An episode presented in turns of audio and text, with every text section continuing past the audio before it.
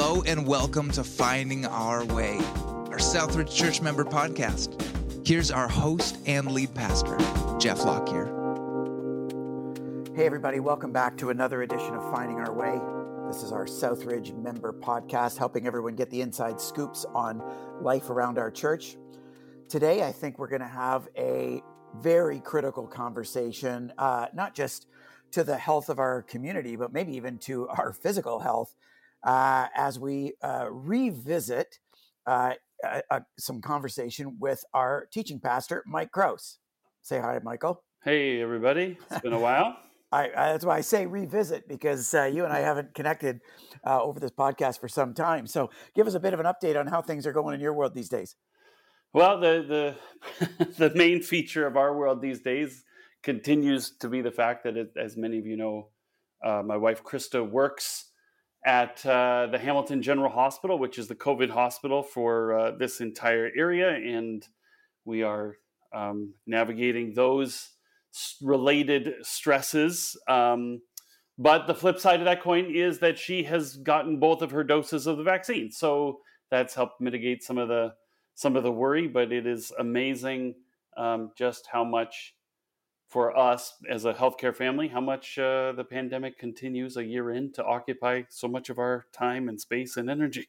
yeah, I bet. Hey, you mentioned, you know, when we're now over a year in, um, just reflecting back on the past year for a little bit, how, how have you felt about things?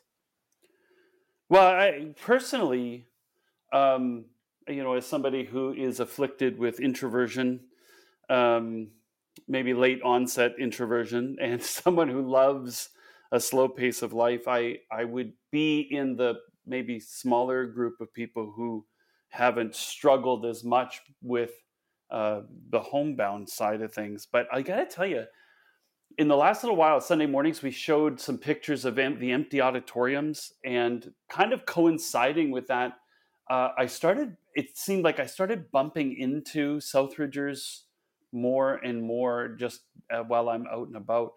And both of those things have made me emotional lately.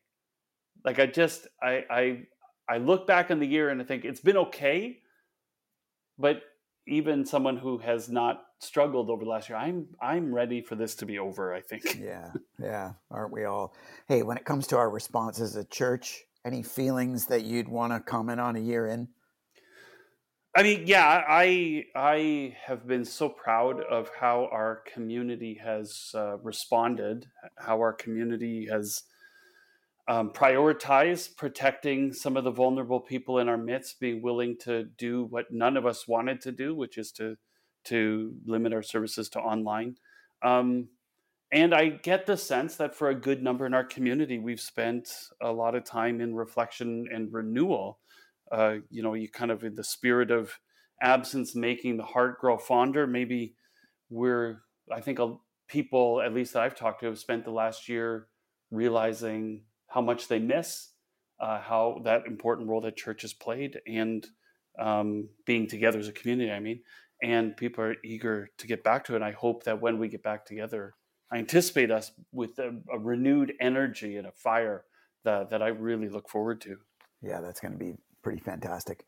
Um, I want to dive right in. You you mentioned uh, Krista having got her her vaccinations, and actually talk about that. Kind of face that conversation head on uh, in this podcast because it it it feels like not every Christian in our country and. Uh, you know, even I know there's been some conversation across our community. It, not everybody is excited by this. Talk about why you understand that to be.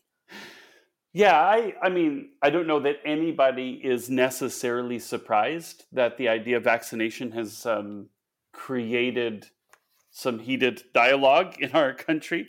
I mean, vaccination in general, long before we ever heard the phrase COVID 19, eh, has been a hotly debated um, topic for a long time. People have developed strong opinions, both for and against. And uh, I mean, Jeff, you preached uh, some time ago now. I can't remember how long ago, a couple years maybe. Uh, you preached a sermon about the power of polarizing positions. That when when people hold strongly opposed opinions, that often what occurs is that just actually having the opinion inflames debate and sometimes even creates hostility and it makes it easier for people to talk past each other and misunderstand each other. And I think a lot of that has gone on um, with regards to the vaccine for a long, with vaccines, period, for a long time. And and it probably shouldn't surprise any of us that it's been inflamed again. That dialogue uh, around COVID nineteen. Yeah, especially we've talked before about kind of this all in mentality when it comes to faith that if I'm going to be all in, whatever I believe, I'm going to believe with my whole heart. Mm-hmm. And uh, and so people develop convictions, and then you just you tend to kind of go to the wall over them. And uh, again, like you said, not surprising that that that this is one of those. As you've spoken with people, or maybe you know heard commentary online, what seem to be the primary concerns regarding vaccination? Yeah, I think as far as I am clued into listening to people talk, I think there are a lot of um, concerns that I don't feel necessarily qualified um, to address it, uh, you know directly. I have my own opinions, of course, but but I think some people have concerns about the science. Um, I think people we live in a culture that has learned to distrust institutions and I think that's true of science. I think there's a, a good uh, community of people who distrust the science scientific community. Um, and I think there is a lot of divergent scientific information about vaccines, about how they're developed, about what actually happens when you take a vaccine. And so there are there are people have science concerns. I think people have uh, safety concerns. Um, that I mean, people have been concerned about the safety and the effects of vaccination in general. And I think, in particular, the COVID 19 vaccine, which was developed, of course, on such an accelerated timeline, I think there are folks for whom those safety questions have been really exacerbated. And then I think some people have political questions. I mean, kind of going back to mistrusting institutions. I think people distrust politicians, they distrust politics. And I think in this instance, there seems, at the very least, to be a concern about the tension between that promoting vaccinations for the public good and yet respecting people's individual freedom to make their own decision of course which democracy depends on individual rights and freedoms and so you have fears on both sides. On the one side, people fear that there won't be enough uptake in the vaccinations for us to reach herd immunity and it'll leave our society exposed. And then I think there are concerns on the other side that people will be forced to make a decision that they don't want to make and uh, in a way that they feel violates their freedom. And um, I think I think Oh, and and uh, there are broader broader questions that linger still about the about the virus itself, and I I think a lot of those things factor into people's concerns about vaccination. But I I'm not a scientist. I'm not a political scientist. I'm not a uh, a doctor, and so I am you know gathering information just like everybody else. I don't. I'm not sure I'm qualified to speak about those concerns. Yeah, yeah. Well, and you get into the complexity then of I know the term lately has been the vaccine passport. yes, right. You know that that that really accentuates kind of the debate, and uh, like I said, especially the the political dynamic between what's good for the broader society, mm-hmm. supposedly, and people's individual freedom and choice. So we'll we'll just say those things and kind of leave them out there. The the, the part that just I really to acknowledge wanna, them, yeah, yeah. The, the part that I'd really like to dive in uh, together with you in, in the podcast today, Mike, is on what I'd call the theology, because I know that for some, especially for some faith based people, their aversion to vaccination would, in their understanding, be biblical. Mm-hmm. And so I, I'm wondering if you can just kind of help us understand what people would understand the Bible to say about vaccines that would create aversion to them. Yeah. Uh, I mean, this, I think, these concerns I do feel a little more qualified, at least to reflect biblically on um, with people. And so, it, as I understand it, at least what from what I've been able to discern, there are there are I think four core biblical concerns that people would have with the idea of vaccination or you know with the covid vaccination maybe in particular um, that are worth addressing. I, I, might not have been exposed to others but these are the ones that i've been exposed to. Um, probably the first one and the one that seems to be most prominent at least in my experience is the concern that the vaccine contains fetal tissue that the development of the vaccine has depended on abortion and uh, fetal tissue. And so it seems to be um, radically inconsistent with a pro life ethic uh, to take a vaccine that was developed using the tissue from aborted fetuses. And um, I'm going to say right up on the front end, there is um, there is a eh, with with most of these um, with most of these objections, there is a kernel of truth somewhere in the middle that is worth saying out loud. So, in the development of vaccines, there is a step in the process where one option for development is to use cells that are grown in a lab that are the descendants of the embryonic cells of, in particular, I think it's two aborted fetuses from the 1960s. So there was in the 1960s a, a, new methodology for vaccination was innovated, as I recall, or as I understand it, and the, that technology required the use of cells in order to transmit the uh, the vaccine into the human, you know, into the person who's receiving the vaccination, and the person who developed this process knew of or made, was made aware of the tissue of a couple of aborted fetuses that were otherwise going to be discarded and uh, requested the use of those to, to get access to these cells um, to develop the vaccine. And I think it's important to say that, that, I mean, A, to acknowledge that that alone can create some moral issues for people. Um, but I, there's a couple things I'd want to say about that that number one, this is true of, by the way, not just COVID 19, of many, many vaccines that um, we've many of us have already taken.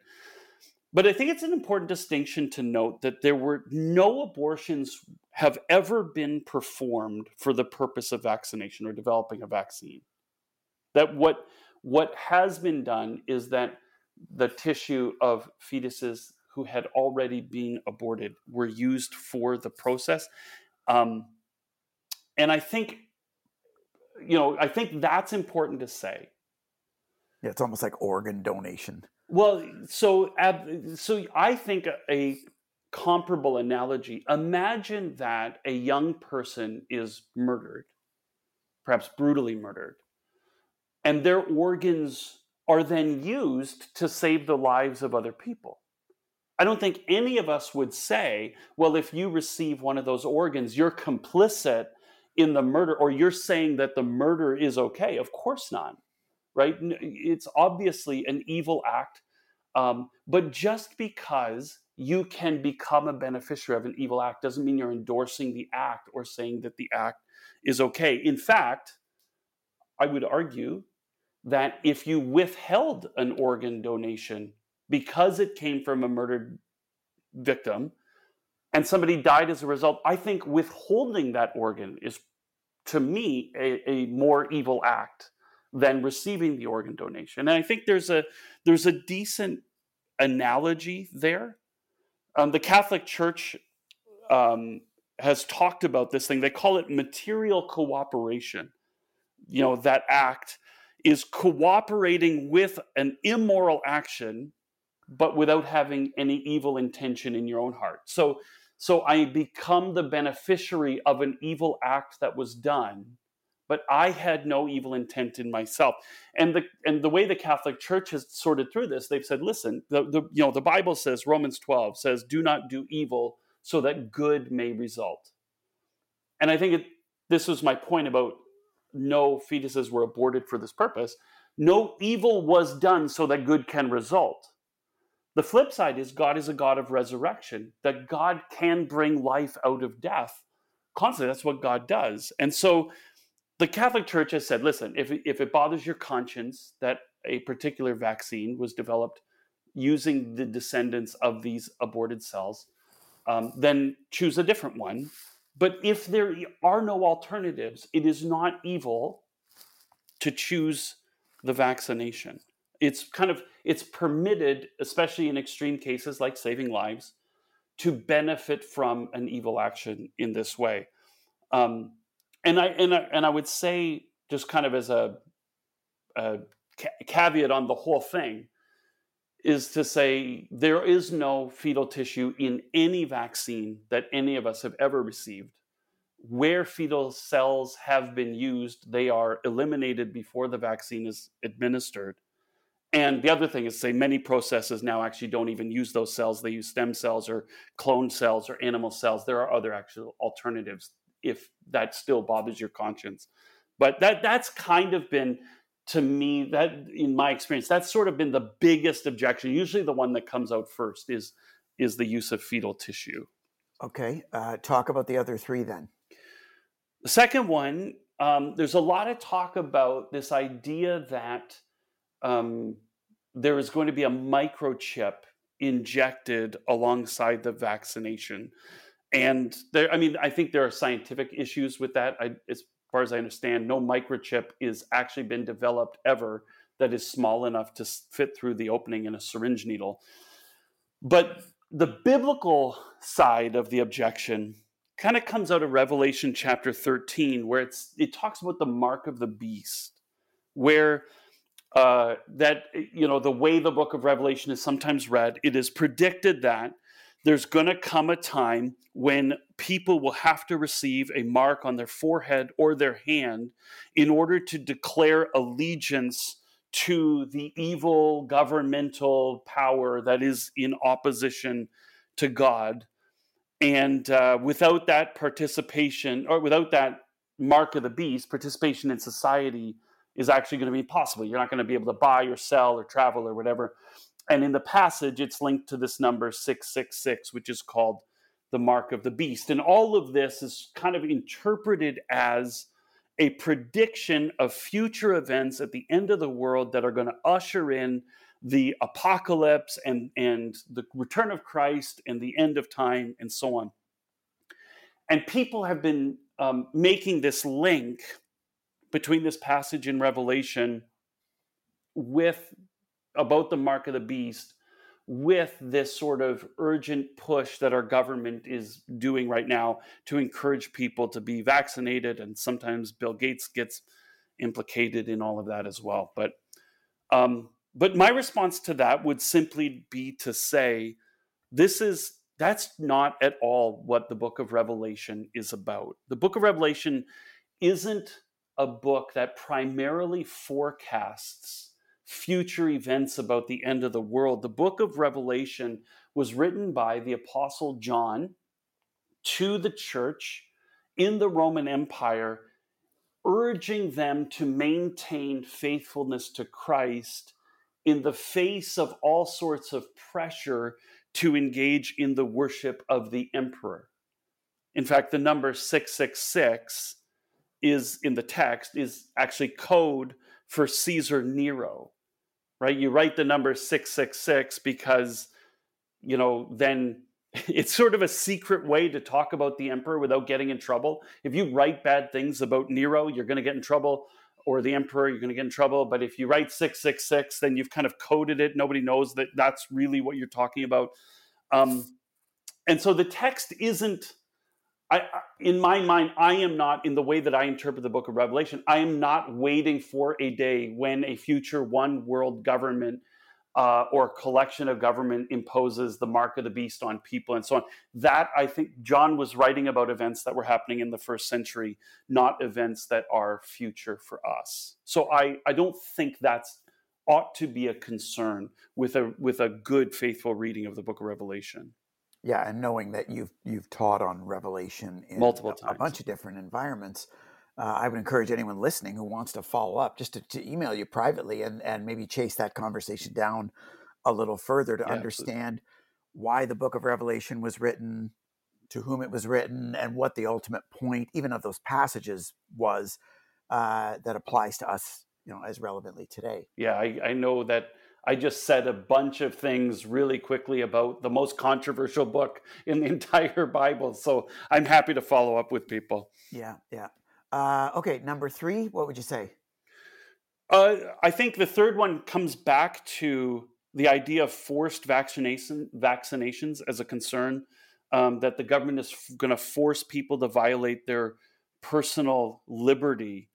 Um, and I think honestly that that's a, that is a we ought to always be concerned in every decision we make as a society that we are trying to find a balance between the public good and individual rights and freedoms. I think both of those things have to be maintained all the time. And you know, to this end, there the debate biblically kind of circles around Romans chapter 13, where it talks about, you know, uh, the proper role, the good and proper role of the government to create a just society and to have at their disposal the tools of the state in order to ensure that that happens. And your the debate kind of hovers around what the limits are around uh, in you know maintaining justice in society. How far can a government go, and so on. But I think it's important to say that when it comes to vaccinations, religious exemptions have always existed. That every vaccination has come with a religious exemption, that the government has never shown any inclination to force people who, who wanted to opt out uh, into vaccinations, though the government has, for example, in Ontario, you have to show your immunization record in order to participate in school because that's how they are trying to enforce their, their public concern.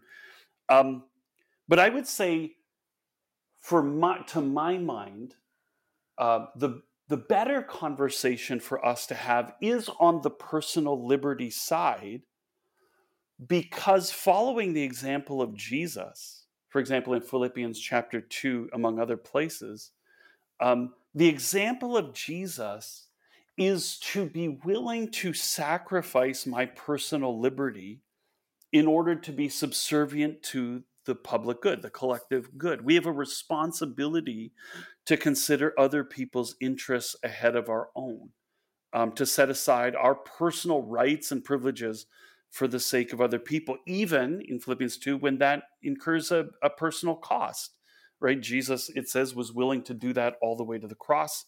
Um, for us, Thankfully, it doesn't involve all the way to the cross, but it does require us to assume a minimum per- personal risk in receiving the vaccine in order to contribute to the collective good of you know herd immunity and so on so long as it doesn't violate your conscience for other reasons right but mm-hmm. this shouldn't be the reason that people choose to not get vaccinated as far as mm-hmm. as far as i'm concerned yeah, this has been a huge value and a huge uh, conversation that we've had with a number of people over the last year, uh, especially during uh, uh, you know kind of lower case phases where people have wondered why we're not open on Sundays.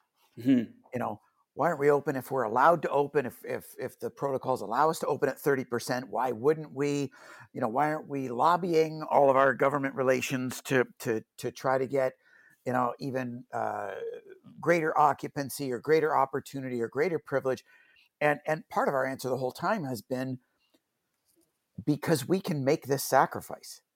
Yeah. Because our posture isn't to push for the maximum gain but actually to give away as much privilege give away as much right as we as we can for the sake of the the the broader good. And you mentioned earlier you know you'd love to be seeing people on sundays so would i uh, but it's it's actually a sacrifice we can make for others. And mm-hmm. so that uh, i think that personal liberty versus relinquishment of privilege is a is a that's a huge part of this conversation in my mind absolutely it is uh, and then finally what would you say is the fourth yeah the fourth one would be various ways that people come at this idea of of God's will or living in faith or trust or whatever. So, you know, some people will say, well, taking a vaccination, a vaccine is interfering with divine providence. Like God has God's will and and stop fighting it, let it happen. And I, I would say that that's not true. God can accomplish God's will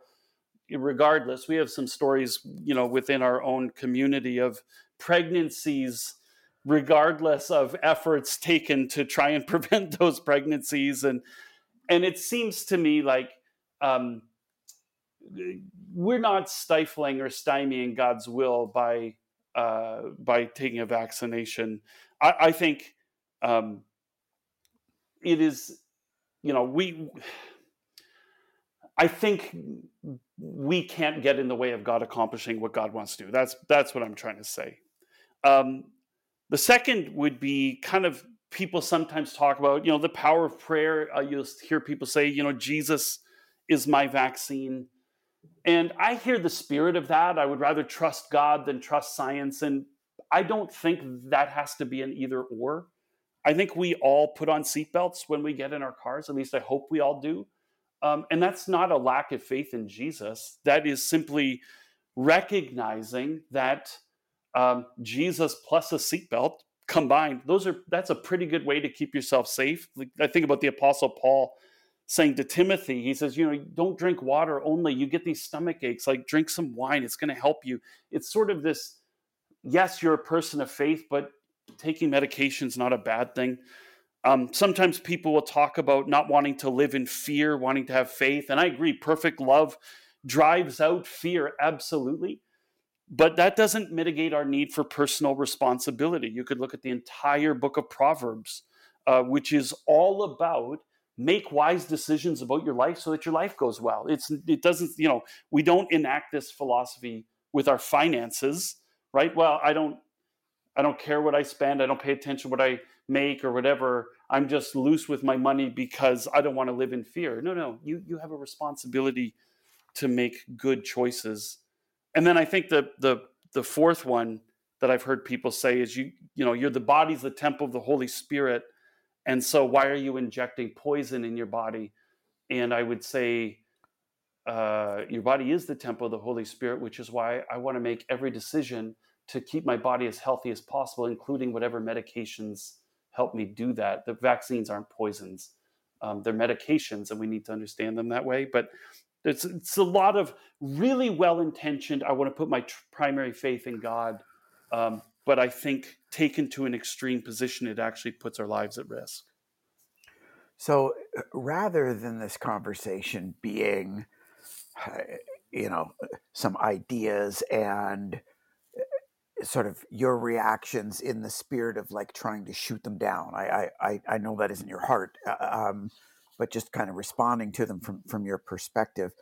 Talk about uh, knowing that there are people, uh, you know, not just across Niagara and around the world, but but there are people in our community who hold many of these convictions and you know, we've had this framework for some time now called love beyond belief, which is uniting around the the, the biggest issue to love Christ and to love one another, uh, rather than these what we've called kind of lesser issues or disputable matters.